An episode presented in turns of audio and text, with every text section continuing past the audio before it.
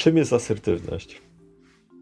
Z definicji jest zdolnością e, wypowiedzi, tworzenia wypowiedzi, które e, sygnalizują sprzeciw wobec jakiejś zaistniałej sytuacji, Mhm. określeń, analizy i tak dalej, czy po prostu są zdolnością mówienia nie. Ja tak y, dzisiaj to już tak powoli to jest y, za dużo nie, a za mało tak, więc powoli przechodzimy w stronę uruchamiania zdolności mówienia tak, czyli afirmowania tego, co, e, co jest pod ręką. To, to są takie chwilowe, można powiedzieć, fazy. Za dużo było nie, teraz jest za mało tak. Ale mam wrażenie, y, że to słowo nie i ta asertywność y, jest czasami wykorzystywana bardzo tak płytko, w sensie, że to jest odpowiedź po prostu nie, ale jest jakby niezwrócona w kierunku tej drugiej osoby. W sensie odcinamy się, dystansujemy się, mówimy nie, a Mhm. chyba to powinno bardziej wyglądać tak, że że powinno być jakieś wytłumaczenie tego i bardziej skupienie na tej drugiej osobie, żeby ona nie poczuła się urażona. E, Ma pan rację, czyli na przykład możemy ustalić, to mi się bardzo podoba, co pan powiedział, panie Kaszu, że trening asertywności jest wstępem do treningu komunikacji. Czyli jest wypracowaniem zdolności podjęcia rozmowy, może trudnej, ale to się nie może zakończyć kropką po Mhm. kwestii nie zgadzam się. Na przykład jak rodzic nie pozwala dziecku czegoś zrobić, O, to najlepiej by było, żeby mu wytłumaczył, dlaczego mu nie, Tak. nie pozwala. Zdolność powiedzenia własnemu dziecku, że nie podoba mi się Twoje zachowanie, jest na pewno zdolnością asertywną. Uzasadnienie tego jest już zdolnością pedagogiczną. Mhm. Natomiast zdolnością psychologiczną byłoby używanie tego, co jest y, bardzo często promowane, żeby dziecku tłumaczyć, jak jego zachowanie wpływa na moje, Mhm. na moje zachowanie.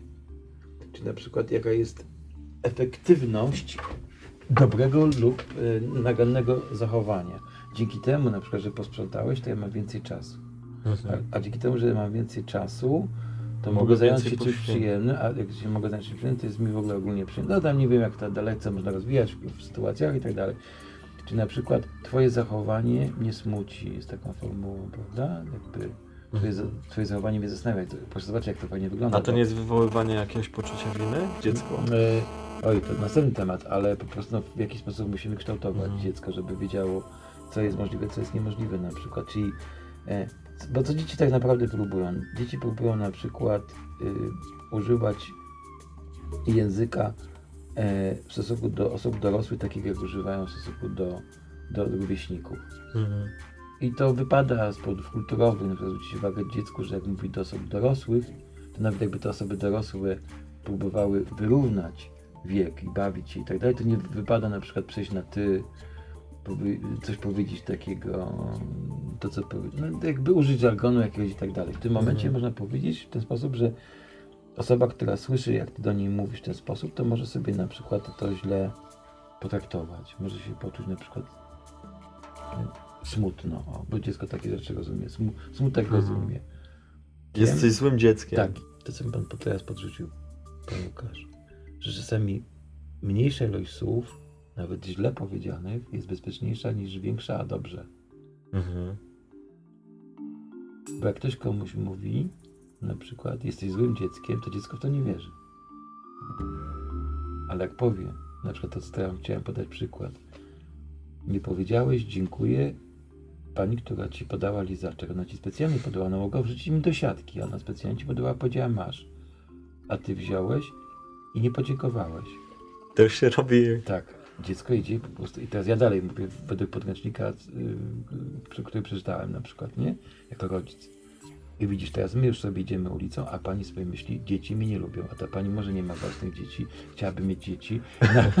Za dużo, za dużo informacji. nagle, jakby chcąc uruchomić tą empatyczność, wprowadzamy do świata dziecka wyobrażenie po prostu jakiejś niezwykłej skuteczności jego zachowania po prostu. To jest niesamowite, nie? Zobacz, Spisek, to jest, znaczy Tak. taką całą siatkę Albo relacy... halo, zobacz, taka relacyjność. pat- Właśnie, relacyjność. Teraz, patrząc na to, jak pan pracuje na koparce, fajnie, że pomałeś mroczką, bo pan teraz będzie po prostu czuć się akceptowany przez mieszkańców osiedla, że buduje kolejny domek. Ale to, Ale to jest pisanie fikcyjnych scenariuszy trochę. I, No. to, I to dziecko później y, może przejść przez życie z jakąś świadomością takiego swojego wpływu nierzeczywistego. Dobrze, żeby wiedziało, że jego słowa wpływają, Mhm. ale źle, gdyby wiedziało, gdyby zaczęło po prostu traktować swoje słowa aż tak Mhm, mhm. e, wpływowo po prostu, nie? To jest, ale tutaj, panie Łukaszu, do, docieramy też do ciekawej tezy, którą się aż boję głośno powiedzieć, że klucze we wszystkich tych aspektach czynnik inteligencji jest czynnikiem weryfikującym po prostu. Mhm. Dlatego tak szczerze panu powiem, otwarcie, nie wiem, czy to można w ogóle wyimitować, ale tak jak są pewne rzeczy od 18 lat, to pewne rzeczy powinny być jakoś, taki znaczek powinien być na książkach na przykład. Nie wiem, jak to zrobić, ale żeby pewne podręczniki dotyczące sposobu komunikowania się trafiały do ludzi, którzy mimo wszystko, jak zaczną coś respektować, to będą używali własnej inteligencji do zapanowania nad tą techniką. Mhm.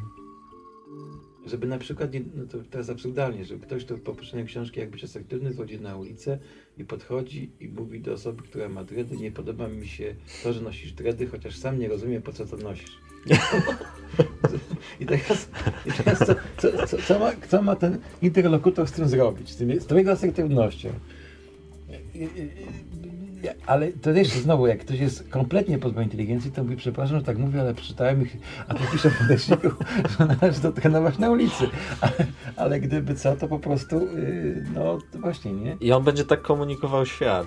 No, ale to mamy konkretny przykład. Miałem do czynienia z, z, z, tak widziałem, jak osoby, które po treningach komunikacji niewerbalnej zaczęły ten kod traktować bardzo instrumentalnie i komentować na przykład zachowanie e, kolegów, partnerów, że znowu byłeś zamknięty na spotkaniu.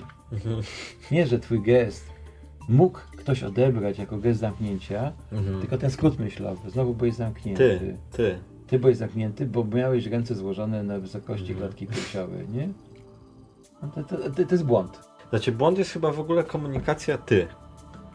Bardziej chyba to powinno wyglądać, że sądzę, że nie wiem, mogło to wyglądać inaczej na Tak. przykład, albo Tak. że bardziej O, ja. Świetnie, panie Łukaszu. Teraz mamy jakby konsensus, że w asertywności należałoby wykorzystać e, uniwersalne wartości będące poza mówcami. Czyli po prostu tak, nie, że mi się nie podoba, tylko to może się nie podobać, Mhm. a w domyśle mi.